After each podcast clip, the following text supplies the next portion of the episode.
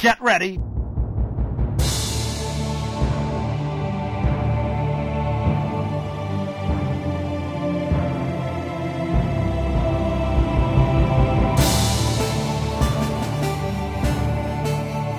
Hello and welcome to the Segabit Swinging Report Show, episode 68. I'm Barry. With me is George.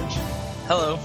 And with us we have the development team from, and correct me if I'm wrong on this, Elysian Shadows. Is that proper way Uh, pronunciation? actually, we have no idea, dude. We're from Alabama. We don't speak correctly anyway. Alshin. Alshin Shadows. Elton, lazy, whatever. That works. It's a yeah, it's a it's a popular popular uh, RPG trope to have a And it- name that's difficult to. Some people make it sound all regal, like Elysian Shadows. And I kind of like that, so maybe I'll go with that. That's kind of what we've been rolling with. Yeah. So um, why don't we uh, go around and say who we are? We here we have uh, Felco. Felco, what's your uh, job on the team? I'm Falco Girgis. and I'm the I'm the lead engine and toolkit guy.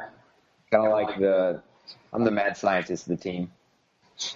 Cool. And then we have Tyler. Yes, uh, Tyler Rogers. I'm the lead gameplay engineer. Um, basically, I write just tons and tons of Lua scripts trying to bring our vision to life. Awesome. And then we have Connor and a cat. Yeah, this I'm Connor, and kinda this creepy Cat actually. Uh, I'm the soundtrack composer, sound effects guy, level designer, and my cat is my moral support. Does your cat meow? Well on air.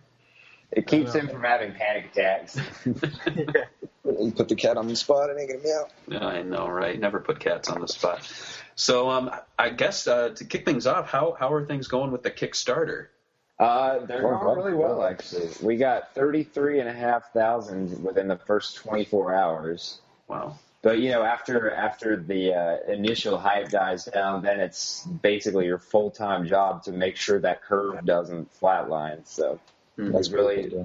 we've had to s- stress the hell out about that stuff and just do PR and promotion, even though we thought we'd be able to rest after the Kickstarter. Yeah, we we hit launch and uh, we were kind of getting ready to like sit back and finally be like, oh, we can take a breather, and then we got like a thousand emails in the first day nope, between comments and, and everything else. So no break for us.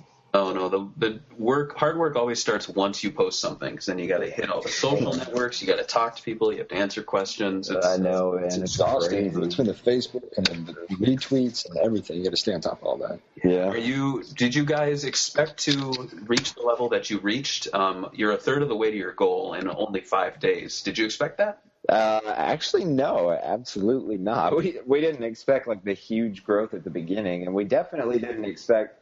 If you look at the Kickstarter distribution, I'm I'm so shocked that the Dreamcast is the best seller right now. I mean, It is. that's awesome.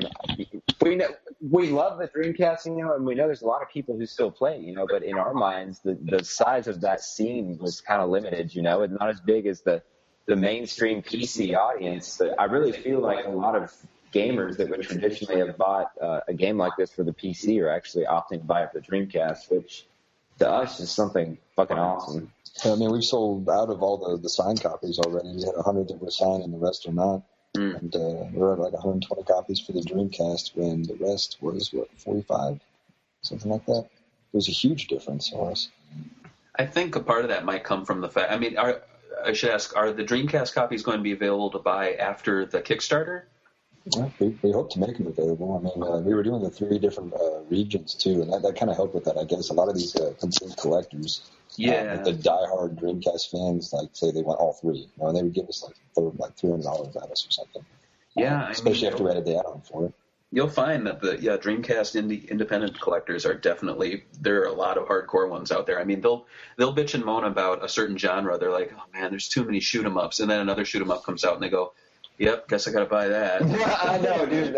I know. I've seen so much of that, So man. many So much. shoot-em-ups. Yeah, yeah, especially with like the Ducks games, you know, they funny have as hell. 1.5 to 2.5. But uh, but your your game is unique in that it's a role playing game. It's the um, second one, to my knowledge, out there, but both of them have yet to release. The other one is um, Watermelon Games' own Pier Pier Solar. Solar. Yeah. You, you know that's our publisher, right? Yes, yes. We actually had some questions about them later on, but um, yes, but um, I did want to ask a, a Kickstarter, another Kickstarter related question.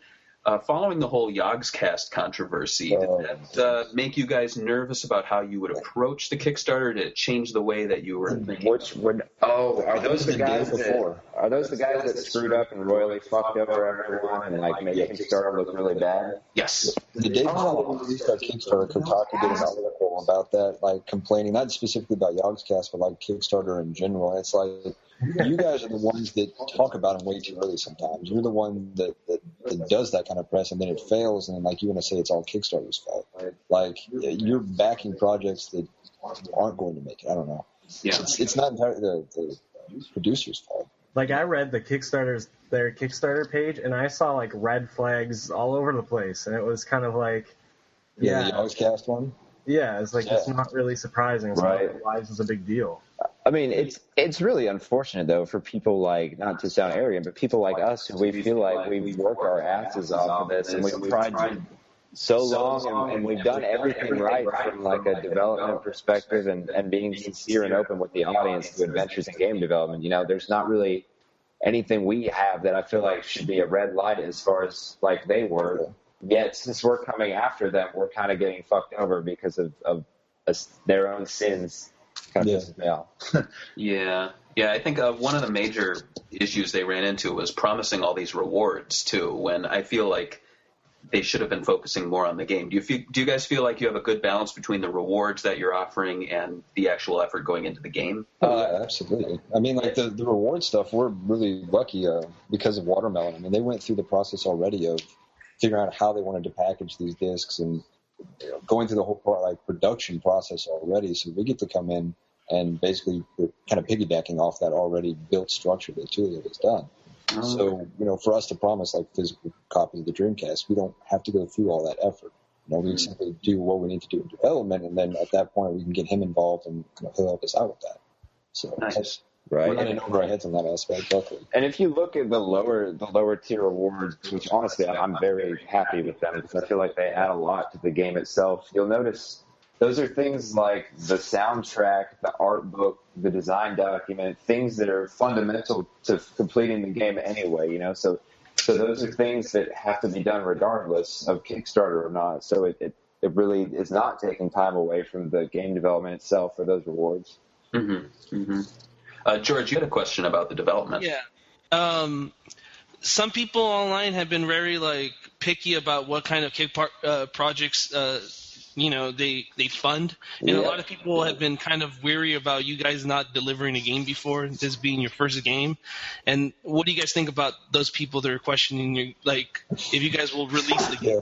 I, I, I like think this they should- question. I think they should go back and see that we've been on YouTube for seven years, just trying to teach ourselves how to code C and C and and trying to become game developers good enough to make this game. Yeah, one one of the big advantages we have as well because of Adventures in Game Development with our YouTube audience and with like Facebook and everything like that. If you go and look at like uh, Kickstarters like Hyper Light Drifter or Heartforth or something like that, um, they don't have Facebook's linked with their accounts or it's very minimal amount of shares or they kind of came out of nowhere too. But we posted this Kickstarter with that seven year like track record. I mean, we have already a built up social media presence and we were able to come in. I think that's one thing that's kind of led to our success so far, being like uh, fifty thousand dollars in at this point so early, is that we've had that that kind of track record. And, and another thing I know people like to bitch about is that seven year figure. They like to use it against Yeah. us Ins- instead of being able to use it and be like, oh, look how committed these guys are. Are, are you really going to fault someone? I was 17 years old. I didn't know anything about programming or game developing when I started this vision. Are you really going to say seven years is too long for me to have gone from there to where I am now when I was working a full time job, going to graduate school, and I literally went from nothing from programming to creating my own multi-platform engine that runs on the Dreamcast and does all this impressive stuff. I mean, are you, are you really going to bitch at me or hold that against me? Because I feel like that that's a virtue that I'm kind of being crucified for in the scene. I mean, that's one reason why. That's one reason why when we get that question a lot, we don't say seven years. We say like we really started in like 2011, 2012, because at that point we had uh, like more or less the engine that took it as it as it's seen today.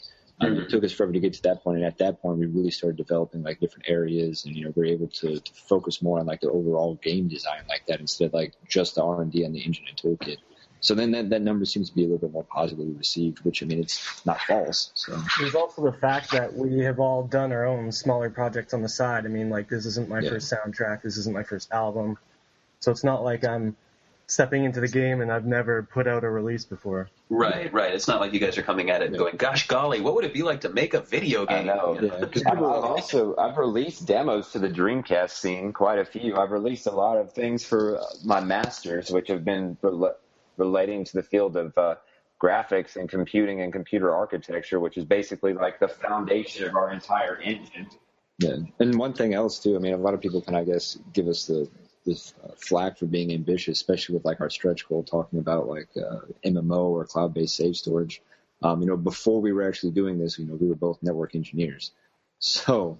Uh, I mean, there, there's that going for us. So we do have that kind of background working with larger code bases and a larger overall product and things from our professions in that sense before you know, we made the jump and, and quit those jobs and take this on full time. Hmm. So and we, we have that kind of experience in working in teams and being agile that way anyway.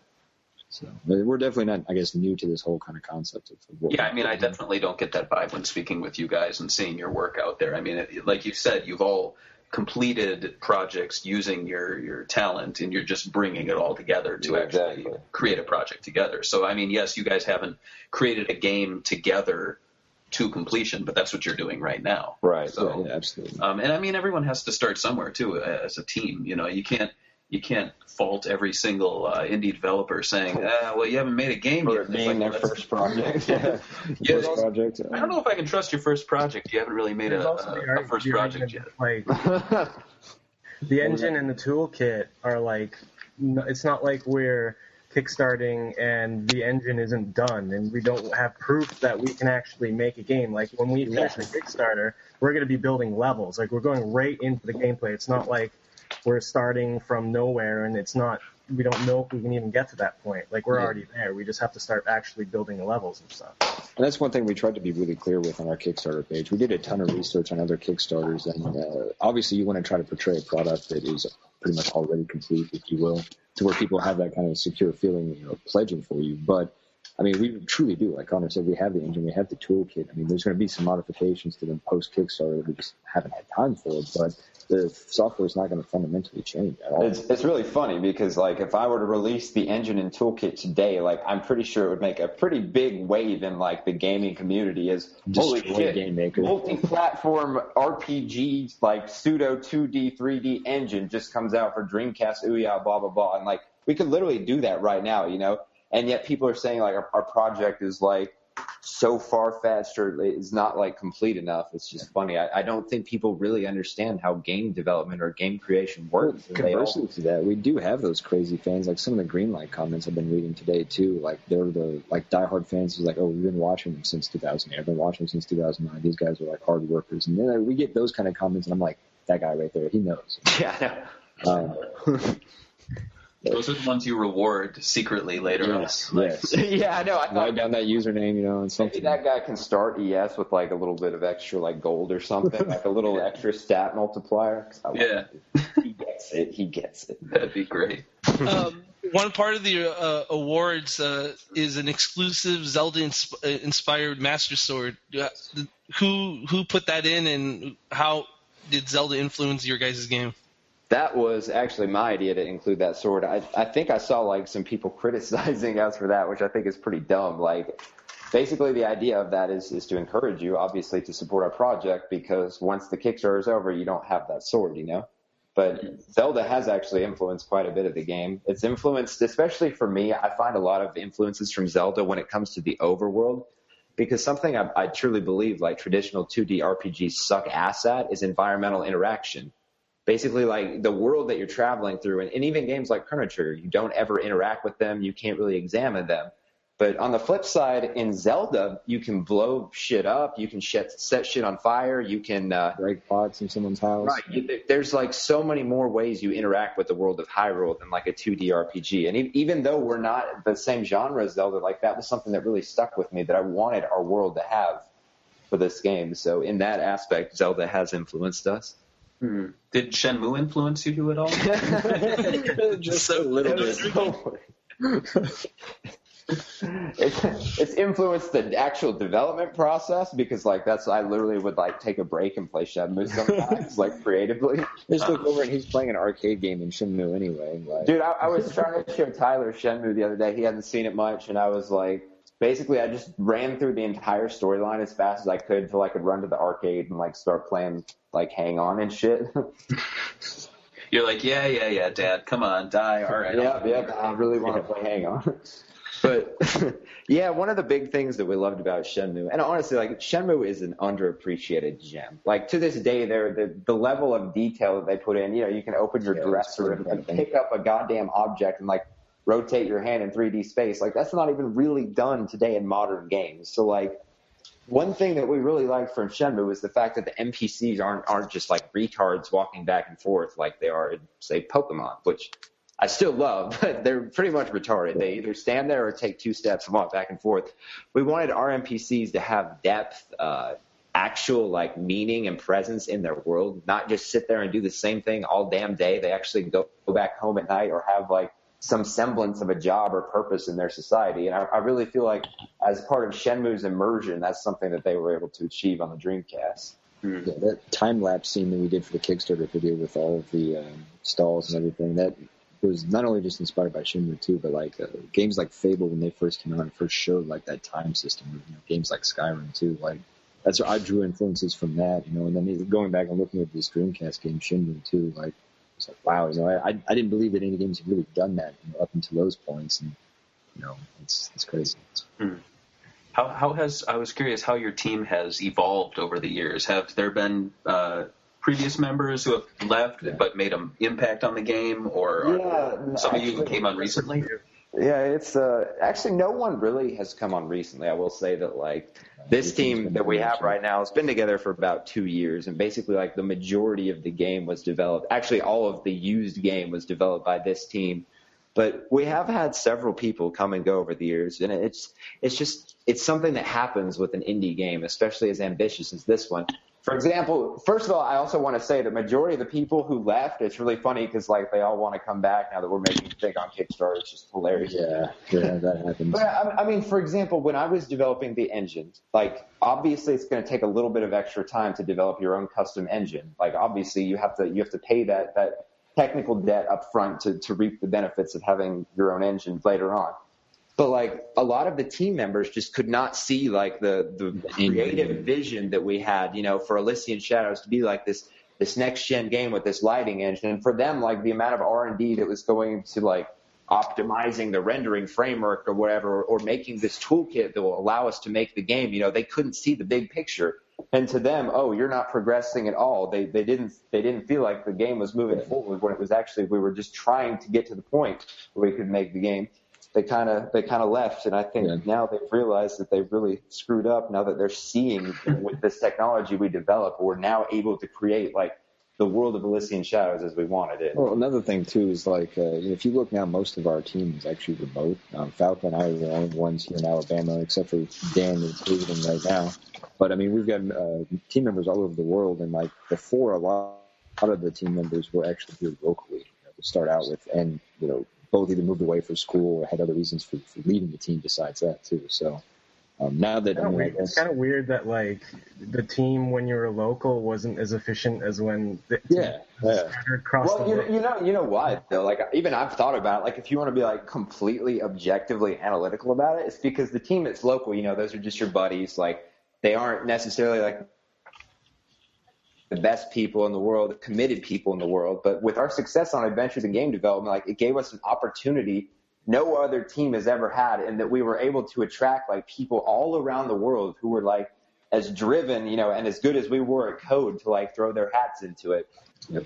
And like it's really it's brought people like Connor and Patrick to us who are just like you know one in a were fans of thousand the series before they were ever team members. right that we wouldn't have been able to to reach out to you know unless we were big on YouTube so we really benefited so much from that and that's why our team is so efficient now and so driven not to mention I'm sure we've like scared Everyone wants to do it. everyone else who isn't as fucking crazy as we are off the team Yeah, well, it's, it it pays to be Yeah. driven and, and uh, I guess impi- opinionated too to get things done.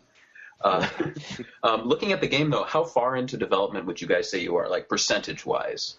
You're talking about like in-game content as far as like Through to completion, like through from start to like to your birth day of birth through to uh, when the game's going to be released.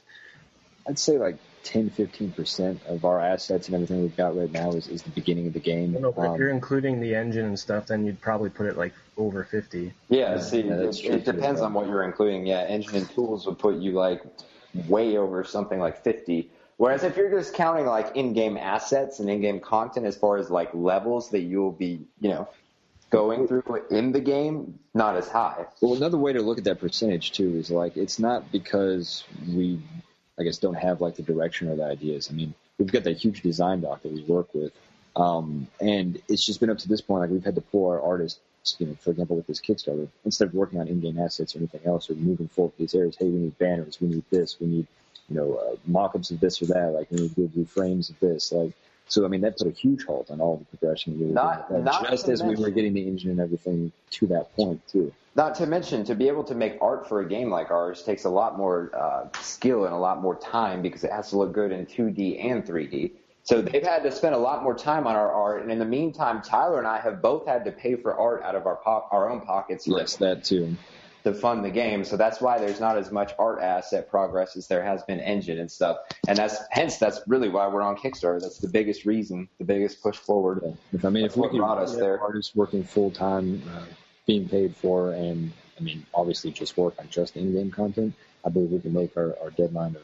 So to actually August like, answer the, so actually give an answer to the question, I would I would say that we are 60% done. The Kickstarters for the last 40%, and the last 40% is going to be like the funnest part. It really it is. Right. Oh my god, I'm so excited. Hey, yeah, so this it's is like it's we're at the best part. That's why we're doing the Kickstarters because we want to just go for it. You know. I guess you could kind of equate it with like movie making, where you have to write the script, you Exactly, have to yeah. Do the assemble casting. Yeah, and now you're like you're at the film. You're gonna get to the filming stage unless right. Exactly, exactly. And it- So- It's weird when you because I don't. Sorry, sorry. Oh, I was gonna say. So if you guys are saying you guys are like 10 to 15 percent done on your assets, that does mean that you guys already have an idea how the the the, uh, the key- I guess the dungeons or whatever or the levels are going to be Oh, like. absolutely. Yep. Absolutely. We've got these areas planned out. I mean, uh, the design doc that we have has screenshots from like other games we were inspired from, or even just like concept arts we found online for these different unique areas. Um, all seven of the main dungeons. Um, we've got a, a world map that's drawn before out. the before the Kickstarter, there was even some levels like the Lauren Town, and Dan did some forest stuff that were just like playable. Like you could actually just go for it. So I kind of broke a lot of that stuff in my process.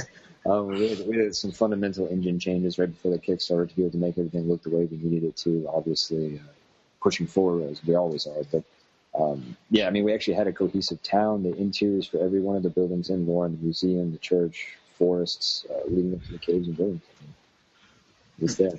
So, Uh, I had a question about your guys' dynamic lighting engine you guys have with the cameras, perspectives, and all that. Um, wh- What what system is the? Because you guys have some gifts and stuff on the on your guys' Kickstarter. Yeah. Uh, what what what system do you guys capture that in, and how is that going to look like on the Dreamcast? That GIF was captured on the PC, but it should. Actually, no, it, it won't look the same on the Ouya. That that was captured from a PC. The Dreamcast, other than the GIF compression, which I hope people notice, that's why the light Yeah, that's looks why the the light does. That was actually GIF compression. The Dreamcast should, in theory, look like that. Only it will not be able to do the the shadowing on a per pixel basis. It will be on a per uh, vertex basis. And that's going to be like the biggest difference between the, the, the PC version, I guess, and the, the Dreamcast version, right? That's our hope. That's our hope. See, there's a lot of other things we're doing, like uh, bump mapping. I don't know if you guys know what that is, but the Dreamcast Yeah. was the- the first console to ever be able to do that. Only there was one game that ever used it, and it was Is it Quake Shenmue for like No, no, it wasn't. Shenmue there was a, a for like one frame. It was it was a coin, penny. And that yeah, it was a penny, and that's the only time they ever used it. So like this is technology that's been in the Dreamcast, you know, but it, its demise was so early that it wasn't even really mainstream in 3D graphics. Developers Like, don't even know how to do it. we have the opportunity to try to tap into that power that's never been used on the Dreamcast. You know, so there, there's this risk, you know, that maybe it's not as developed as we thought it was, or it's not going to have the performance we thought it was. Which hopefully that's not the case. But you know, there's also the chance that we could be, you know, like the first Dreamcast game that's ever been able to pull off lighting effects like this. And the nice thing with that too, a lot of the screenshots you're seeing, I mean, we have like uh, ambient occlusion for like helping the shadows look more pronounced and everything, and uh, that's right now baked into the normal map. So if that can be ran on the Dreamcast uh, you know, in a way that uh, would actually be efficient, and look really well. I mean, we'll also have like things like that we could throw in along with that the normal map. So that'd be cool.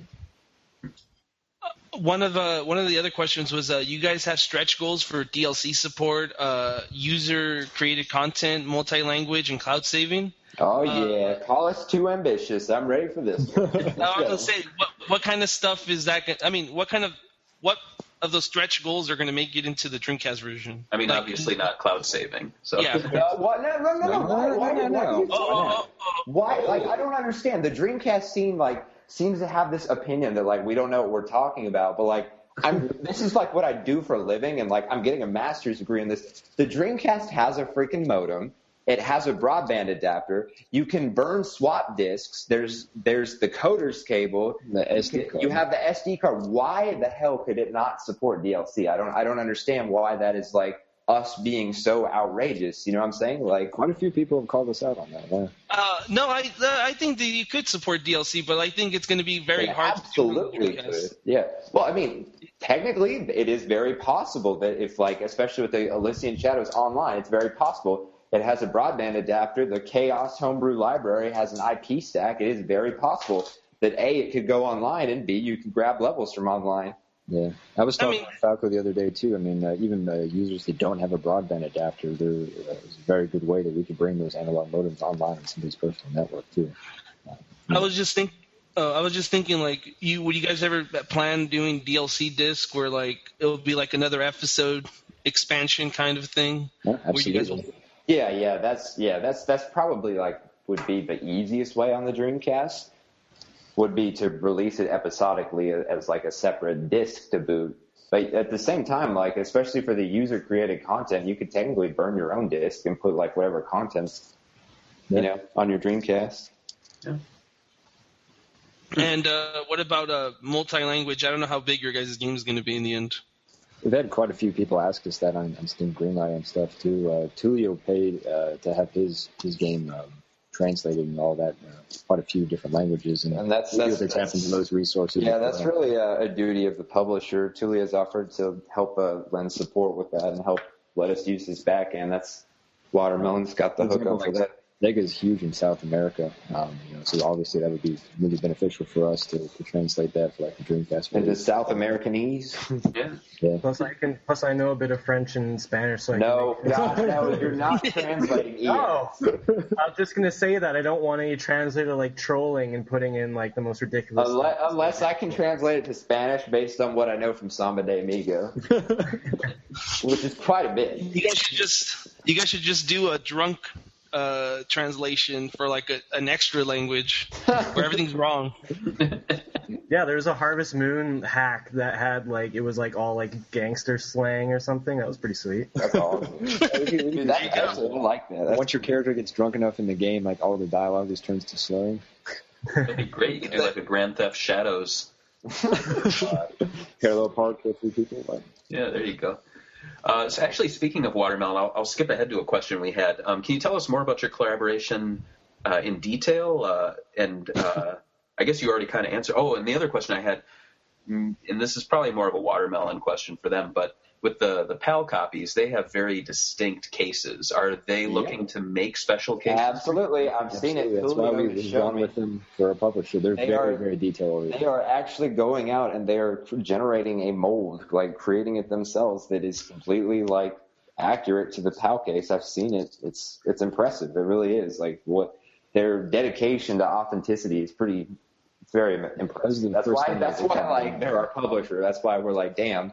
You know, Tulio came out and he brought. I, I'm not sure. Have you guys seen the case for Pier Solar uh, for the Mega Drive or Genesis? I have it. Yeah. It, it's incredible, man. It, it really is. When he brought it out, like he he gave us both copies. He came to visit us, uh, you know, before the Kickstarter, check how we were doing, kind of give us advice. He's he's really a, a, He's a very good friend of ours and a mentor. He brought it out, man. When I saw a game case, like I I didn't even want to fucking open it because the case itself and the tape around it had like watermelon embroidery. Like it was just oh, the work of art.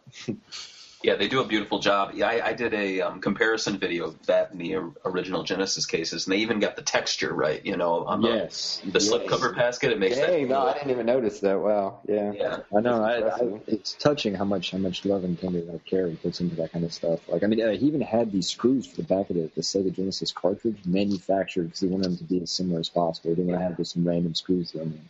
So they actually matched the, the original screws that were in the back. Yeah, that's wild. But he, you know, just with the Dreamcast ones, I, I know the the big thing with a lot of the indie publishers, even if they're like a German company, they'll make a Japanese designed case to the point where they'll like translate it into Japanese, and that kind of annoys me just because I love the Japanese design, but I want to read about the game, and I know this isn't like, especially with you guys.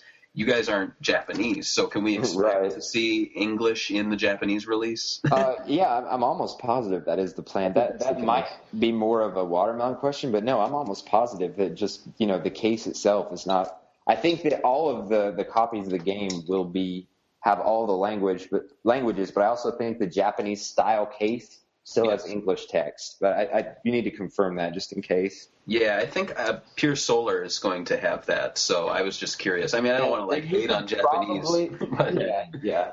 I'm not sure. You can probably assume that we'll have what Pier Solar has. yeah, yeah. Oh, that's cool. Though, then both games will definitely look awesome on a shelf next to each other. Yeah, no, I can't wait.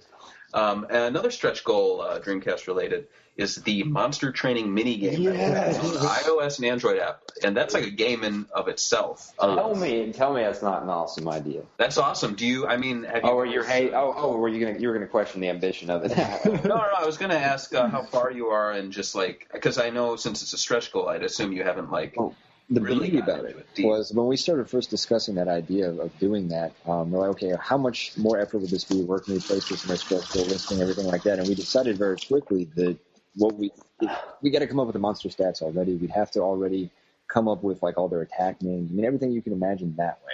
the So fundamentals for are already in the engine for Just- that. Like obviously, because we have to generate, create the monsters. a, a- just a, a wrapped up little mini game like that would not be difficult at all.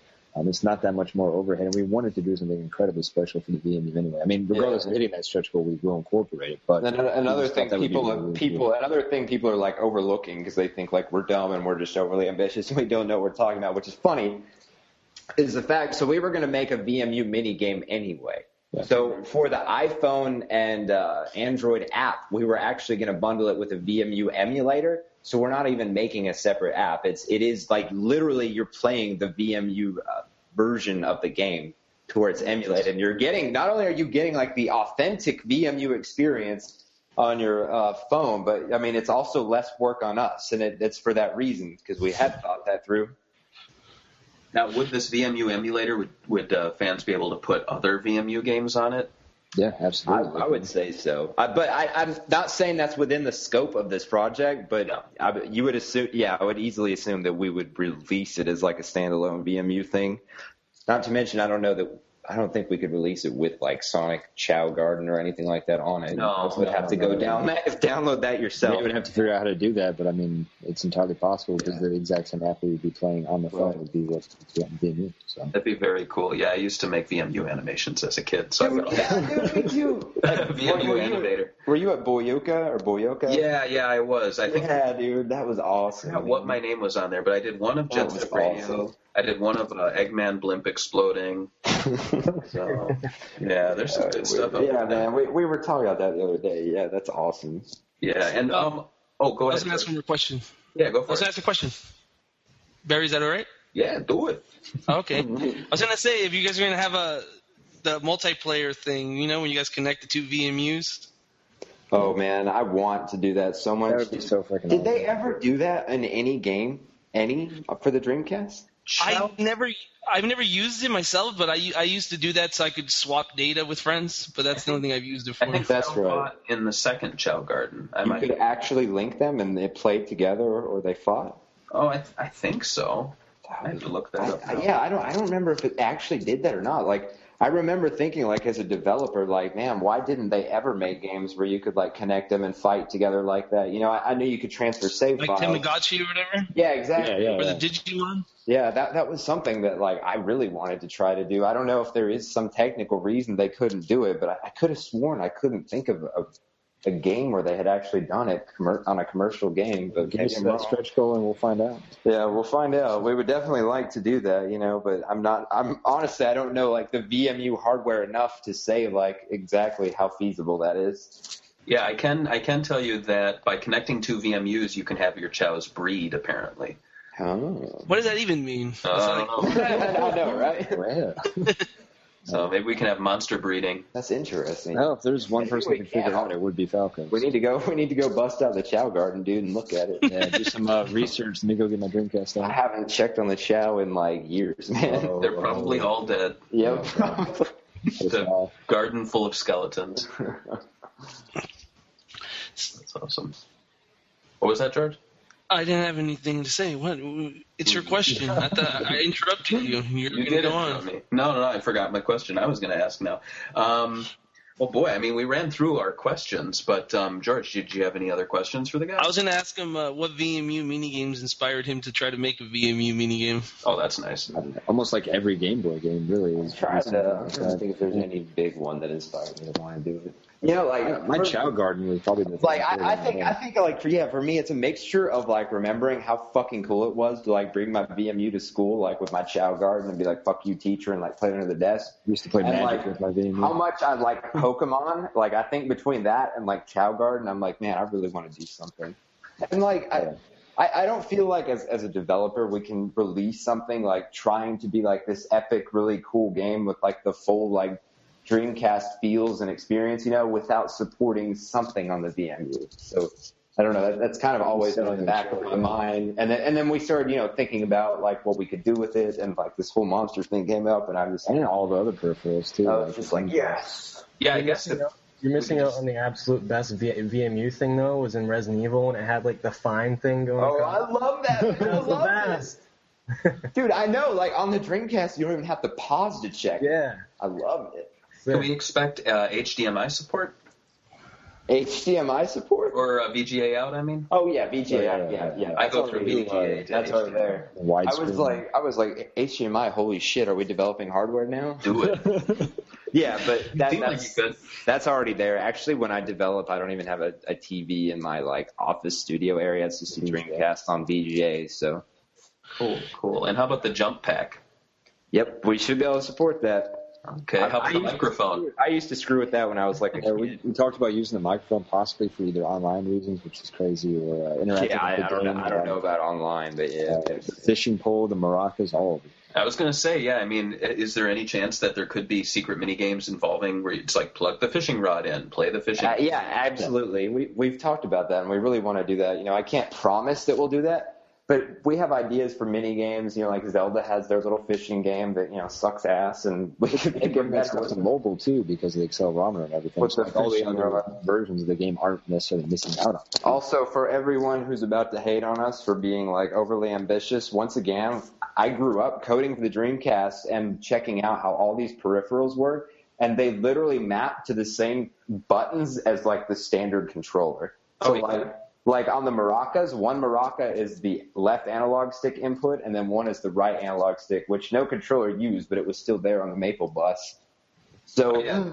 yeah. I mean, George and I did a uh, live stream of Jet Set Radio, and I just went through all the accessories, and I played Jet Set Radio with the maracas. I played with Oh, the fishing dude, that's controller. awesome. So, I mean, you. I mean, obviously, it doesn't work that well. Right. But Yeah, yeah, you can see to where I mean, it's not you're not having to like do anything fundamentally different. At the heart, it's mapped to the same buttons. So I mean, it's it's those little things. Even like you're saying, they're really they're just mapped to the same buttons. But those little things, if you can get them in there, it just uh, it it means a lot to uh, indie Dreamcast fans. And, I, yeah, I think so. Oh, yeah. and I mean, you know, not not that your goal is to like be newsed on sites, but you know, it's like if someone were to hear that an indie game is supporting all these controllers, it might just increase the awareness even more. So I. Absolutely. Well, maybe that's good. Maybe that's good. So one of the questions I Yeah, had was maybe that'll get us on Kotaku. Yeah, there you go. maybe. I was going to say one of the questions is uh, when the VMU is plugged in and you're playing the game, Uh, are you guys going to do anything special with the VMU? Yes, Yeah, we've we just already don't talked know- about We just don't know exactly what. Yes, but like that's a that's couple different ideas. revisiting and discussing. We were actually talking about that the other night when I got Ducks out when it came in the mail and I started playing it like that. Duck came up again. We're we're not sure what exactly yet, but absolutely it's going to be something. And we really like like in Resident Evil where it actually uh, like you know you look It down meant something. fine instead of having to go to a pause menu like wow that's genuinely useful we want something like that you know with utility to go on it instead of something like oh it's just flashing like a an icon in skies of arcadia or something Yeah. I was just gonna say, being the survival horror fan, that if anything, I will be yelling at them to put the little fine thing. well there you go like worst case it will be that yeah, yeah. Well, you um, just talking about the the light and dark as uh, gameplay. Um, so would there be kind of like a Resident Evil kind of vibe in the darker oh, areas? Oh, absolutely. It will be. Yeah. look at connor smiling over there Yeah, you're just grinning ear to ear. Yeah. Yeah, but that's something that like we've we've kind of been mentioning a lot lately, and it's kind of like come out of I don't want to say it's come out of nowhere, but it's something we never had originally planned for in the game. Like it wasn't in the design document or anything, but when we started getting these dynamic lights in, and especially with Connor being as into survival horror as he is, like we've kind of been able to notice like, oh wow, we can use these lights to create like emotional tension in a way that like traditional 2D games could never do, you know, because they don't have dynamic lighting. And from we we always wanted like the ruins to have like these dark vibes to be kind of creepy, you know. Like once we saw that, like we're like, oh, I, I really like where that's Oh, yeah. going. So so creatively, like that was kind of I don't know, that was kind of new, and it's it's something that kind of arose organically that we we just kind of rolled with it because we liked it, we liked the way it felt. Mm-hmm. Yeah, like when I joined, it wasn't part of the project really, but I started seeing these lights and I was like, "Can you give me a flashlight?" And like, could I do this? And then once I started doing that, I sent them like some of my old survival horror based music that I made, and I was like, "We can't not do this." No, yeah, I, Like, we that's were really talking about using too. lights. Uh, you know, we can with different specular maps and materials in the game too. You know, we could have like a, almost like a UV light where there's a blood trail you can only see while like that light is shining on it. You take the light away and it's just go like back to normal ground. So you could have like bloody footprints you'd have to follow or something crazy like that. And uh, as we were doing all this Kickstarter stuff, you know, we finally got uh, like the uh, Pixel Perfect Shadows book, and Connor was playing around with a bunch of different scenes and everything else. And like everything he was saying us, I was like, "This is terrifying. I love it. Like that's fantastic." Mhm. It- it's pretty awesome. What about um, did Limbo play any part in? Uh, Yes. Uh, for me, it did. I, I've played Limbo. I love Limbo. I love the the just ambient kind of darkness and like isolation Yeah. when you get with that. Dude, I've, what's limbo? It's- I'll show it to you. It's on my Shit, I probably shouldn't have said that on a live stream. I don't, I don't know what that is. I just There's remember a when like hole and you're like going under it. No, um, yeah, because I just I just think when I think of RPGs, I'm never like thinking, oh, this game's gonna be scary. I don't want to play this at night. But um, I mean, I know, right? I, yeah. if you guys are looking to tap into that, and I mean, like that's what uh, Limbo did to me was when I got it, I was like, well, there's no way that this stupid game is gonna scare that me. Oh god, yeah, the feel like Really? the spider and, and the limbo and and limbo did like- it. Yeah, well, I mean, it just I was surprised by how such a like a flat two dimensional game can actually be scary. I always thought that was Nice. just. I, I want to check that out. I like that. That's cool. Actually, I got it on on- I actually told the guys on the team that I was sleeping. Uh, it was a few months before we started doing the Kickstarter, and I had this dream that I was I was Julian, and I'm playing in the thing, and I open a chest, and I have a fear of spiders, so it's you know it's not doesn't help. But you open the chest like you think you're gonna get an item, and then this spider leg just starts crawling out, and then my survival horror music starts playing, and I literally just woke up screaming, and I was like, we, we can do this. That's that's Right, yeah, yeah. So it can be done. Well, as long as you don't put screamers in the game, I think that would be pretty awesome. Oh, oh, I was gonna ask uh, about gear. You know, these kind of games. Are you guys gonna be focused on gear or be focused on? I mean, like when you get loot in some of these games, they just feel like, oh, it's the same piece, but like plus three strength. Like, how are you guys doing this? I'm I'm inspired by the classic like turn-based games like the Final Fantasies and stuff like that that that aren't as crazy as like I don't know like Diablo three where like you just are showered in items and they're meaningless and it's simple like little tiny stat changes and stuff like that. You know, I I love like unique accessories that do something different than the rest of them. Like Super Mario RPG has a lot of Yeah. that. Yeah, yeah, Uh, yeah, I Special, unique feels. Mario RPG. I I played uh, actually like World of Warcraft for a long time, more than I care to admit on air. Um, and like watching how they redesigned all their items constantly, and how like just so much of it like felt meaningless. You know, I, I'm really would love to to create a, an item based system that like you know these different swords or weapons or pieces of armor bring with them components of like um, like not just combat stuff, but like visually too, to where like I mean you get this sword and it has like this really cool like fire ability and stuff with it. I mean it's just it adds like that extra bit of flair and personality to the game. Um, to where yes, it, I guess to answer your question, it will be gear focused, but I don't want just like cookie cutter. Well, here you got the new sword that's plus three more strength and it looks the same. You know, like absolutely not. That's I'm wasting my time into That's what it feels like to me at that point. Um, how are you guys planning on uh, doing dialogue? Like, are you guys going to do like a dialogue tree? Are you guys going to do a set story where you just go through the story and you don't have a choice in dialogue, or how are you guys going to handle that? Um, for the characters, uh, one of the things, like first of all, Julian plays more or less as the silent protagonist, um, to where you are kind of experiencing his story throughout the game, but you're really seeing your party's reactions in the rest of the world and things like that. So for the main story arc, it, it will be linear in the sense that there is, you know, a beginning, a subpath, and an end. But we wanted to have just tons of side quests, not just for um, like the party members. We wanted to be able to expand uh, your relationship with the party members, and like say you like this one character, you could do extra stuff with them and increase your friendliness, which may very well change dialogue at certain points. It's not going to alter the output of the game, but like this character may speak up more during a certain cutscene, you know, because you become that much more friendly with them. Um, but also like subquests and extra stuff for like areas too. I mean, you go to like a new area, and not only are you unlocking, say, like okay, the, the new weapons vendor for that area, but like you now have like a bunch of extra side quests where you can really build on the lore of the area, the people that live there, things like that too. So, I mean, we, we've talked about the main story of the game being about three hours, Hmm. but with all the extra side quests and everything else, there- there's going to be a ton more for, for like that true RPG fan. I feel to really sink their teeth into. And uh, I know they're completely different teams and all, but uh, with uh, Pier Solar, are there any plans of having maybe like an Easter egg from that game in this? Oh, oh, characters from that oh, game. oh. Why would we do that? Why? That would be crazy. that. just asking. Just put if the idea is not out there. if- Tul- Tulio's gonna watch this and be like, "Oh, what the hell are they?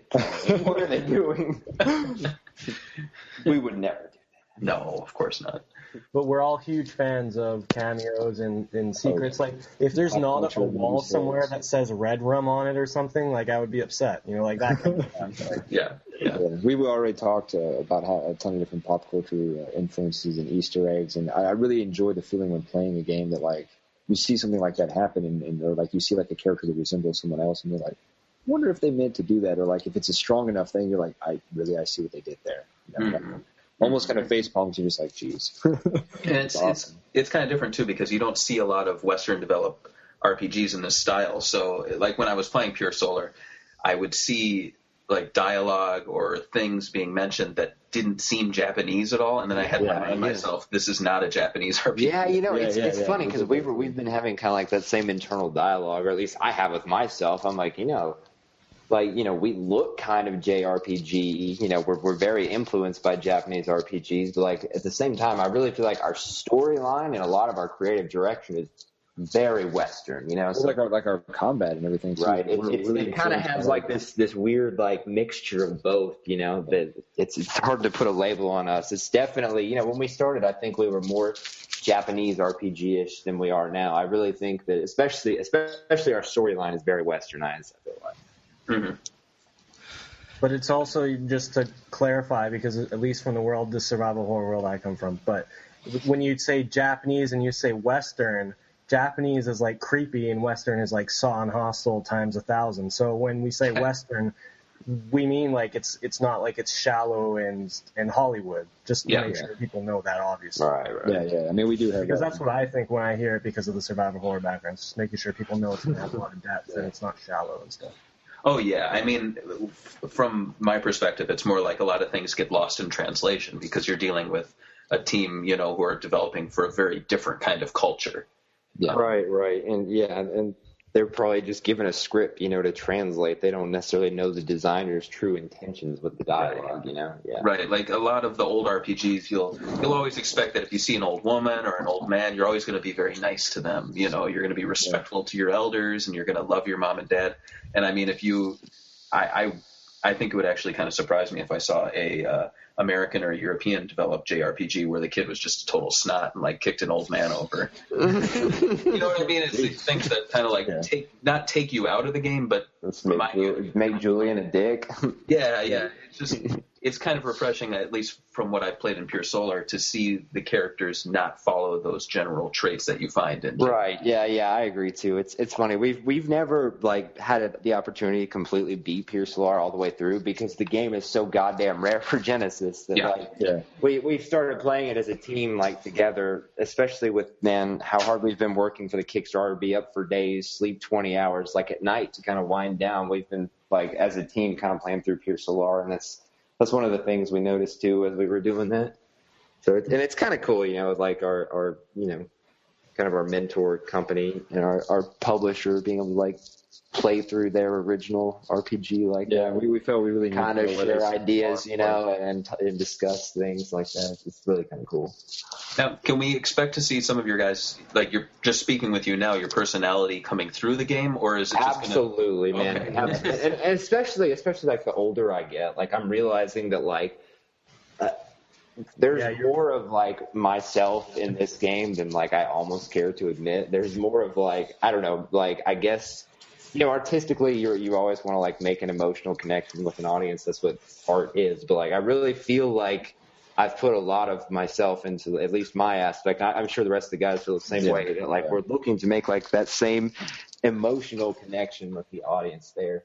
But we're really giving everything that's our we can in this. So, so yeah, we've been working on the it for so long. it's, it's like semi autobiographical. You know, there, there's like a portion of us in it. So like, I don't know. It's it's, I'm it's just weird. It's weird. I'm also a huge good. fan of, of games where, like, if you have monsters and stuff, it's not just monsters, but there's like a backstory, and you know, like, like I don't know if anybody knows why Pyramid Head exists in the game or whatever, but like when you put your own backstory into it, and the design of the monster is something personal to you instead of it just being like, oh, it's a demon, oh no. But if it actually, like, all the stuff that we put in is like personal. Yeah. It's it's not just just oh that would look cool. you know? right. It's really it's really not. Well, that's great to hear then, because that means you wouldn't be just be going uh, paint by numbers. I would like to buy a sword. Of course, go stay away No. from. No, no, that's absolutely not. But I feel like we have a very unconventional storyline, and one of the things like I, I think we as writers want is we want people to go like when they're playing ES, like holy shit, like this 2D game has a storyline this fucking like like deep and relevant. Like that's what I want. Like whoa, what the fuck? Like I kind of want you to be like taken aback by like how you know how how deep and engaging the storyline actually is for for you know 2D RPGs aren't necessarily like known for that much as good as they are. You know, Final Fantasy VI was a great game, but I don't I don't feel like the the level of emotion and realism that the characters were able to portray was the same as like FF9. Right, right. So it's it's inspired to a point. You're not going to expect like retro cheesiness with like the dialogue so No, much as as more like the apples look funny, you know, or something like that. Like, Although it- it would be nice if you went into a mansion and you went, "What is this?" yeah, What a mansion! Uh, I was gonna ask. Uh, you said that you guys had a lot of uh, side quests. Yes. Uh, what kind of side quests are we looking at? Are we looking like kill ten, you know, rabbits, World of Warcraft stuff, or are we No, thinking like in-depth side quests? actually in-depth side quests. I'm a, I'm a fan of like kind of quest chains to where when you walk up to somebody and they're like, oh, it's not like a, a billboard like what you said with like go kill ten boars and bring me their livers. You know, like uh, you go and kinda you get like a side that's- quest with somebody and like you you could actually kind of continue on that so when you get to a point with like that that temporary character like. That's the nice thing about our, our party system too. Is it's not just do we have like our core main characters, we can easily add, say, like uh, a weapon shop vendor or something to your party, and you can go on a quest with him for a, a short amount of time, and you can join your party and you know, interact in combat and things like that without too much more overhead. So you know we could we could bring in these kind of temporary cast members and, and things like that, and you could do several different key sequences with them. So I, I feel like that that'll be a lot more meaningful to people. And and especially as a writer, like side quests like that give you a lot more freedom. And that, like, let's say you have like five party members, you know, maybe maybe the player only identifies with a subset of them. You know, maybe he doesn't give a shit about like two gameplay hours of like backstory of these other characters. It really gives you an opportunity to let the character or, or the player decide, you know, like which ones they're more invested in, which which story arcs are worth their time pursuing without having to force it down the throat of the other ones, you know, and also without like fundamentally changing the main story arc. yes, So it's, it's kind of nice in that aspect. It, it gives you added flexibility as a writer. Did any of you guys play Black and White on the PC? yes. So you like, know, it almost came out on the Dreamcast. It almost came out. On, yeah, it was canceled. Oh Yep. man, yeah. Yeah. But like when you do the side quests and you get like a spell that you wouldn't otherwise get, it enriches the rest of the game because you put in that effort and then you have this new option to you. Whereas if you just rush through the game, you get A to B, but you don't get any of the extra Right, stuff. that absolutely, really Right. And, and that's that's kind of how. Yeah. Design wise, I like that. How many unlockable characters can you have during the game? Like, do you have like a you can only have five unlockable and switch between them, or can you have like 50 characters unlocked and then you can switch between you know For the No, main we party, have- there will yeah, be, uh, we had like kind of set personalities we really wanted to make sure that we portrayed in the game. The very very strong personas.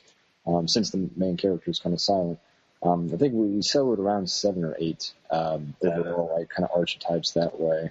Um, the uh, other characters, like those temporary ones we were talking about, wouldn't necessarily be ones that you would at any given point be able to have in your party, other than like as a guest. Um, there wouldn't be someone that you would be able to say take to the final end boss or something like that. And it would What- be for like the area that they're in. One thing we're not, I don't know if you guys have ever played Chrono Cross. Like it's it's an amazing game, but there are so many goddamn playable characters. There's like 40 or something that every one has to be so shallow and watered down that none of them really are likable or relatable or have like any meaningful backstory. So that's one thing Elysian Shadows is, you know, like we have we have characters that we've specifically like developed and endowed with like these personality traits that interact with other characters Yeah, we have a chart of, of, of character interactions for the party, how this one will interact with this one. Right, exactly. 'Cause And we I- I feel like- that. There's a lot more depth in our characters, and that's something that we would rather have is like more deep, meaningful characters than just a whole shit ton of potentially playable characters that you don't really care about. Oh, I agree. I was gonna say, uh, when you uh, played Chrono Cross, were you a little disappointed at thinking it was gonna be like Chrono Trigger? I was, man. Honestly, I was. I was too.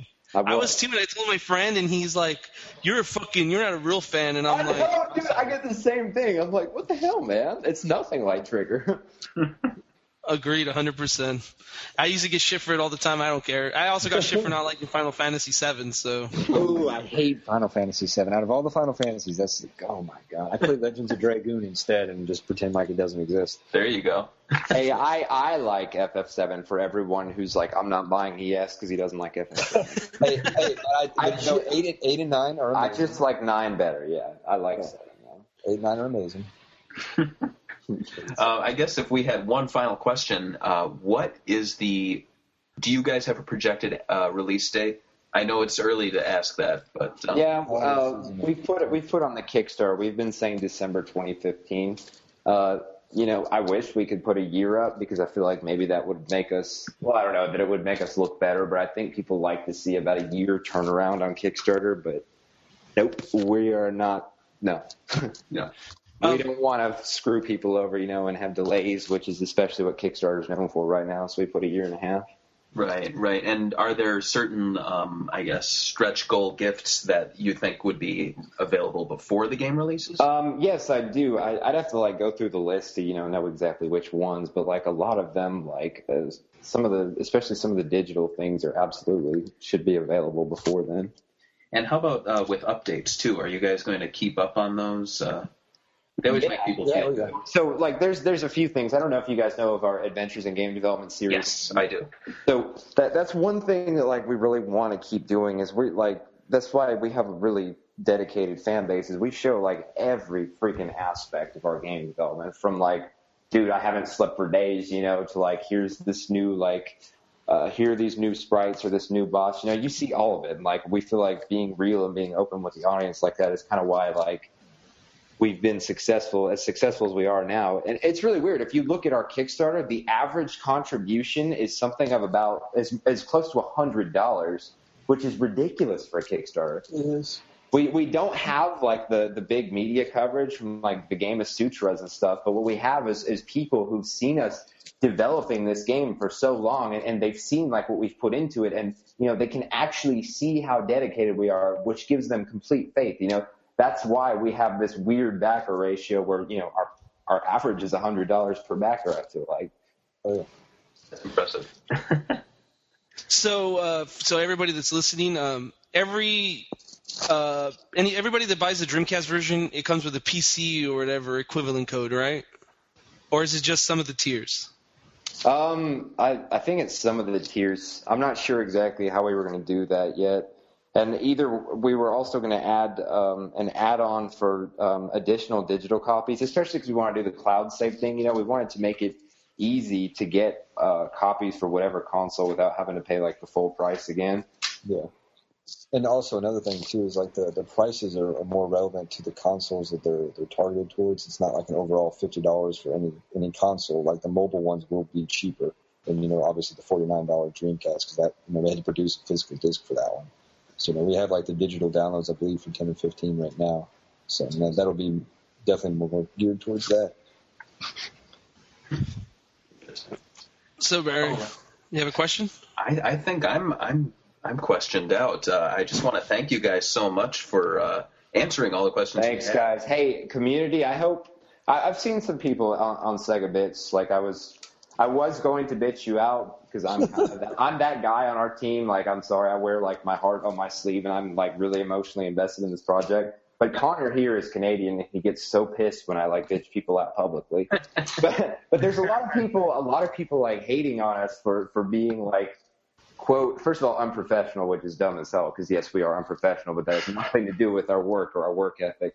Yeah. But for, be, for being inexperienced or, or for this being our first game, when, when like, uh, I think our YouTube spe- series really speaks for itself and the fact that we've developed our own engine. It, It's not really coming out of nowhere. Yeah. it, it's really kind of weird, I feel like, for the gaming community because it's not often that a project like ours arises where we did build our own engine and toolkit, you know, where you, you have to take that into consideration as well when you're like, oh my God, these guys have been working on this game for forever, you know? So I, I, I think a lot of gamers just fundamentally don't understand that or don't understand like what's involved in the game development process there. And I think we catch a lot of shit for that.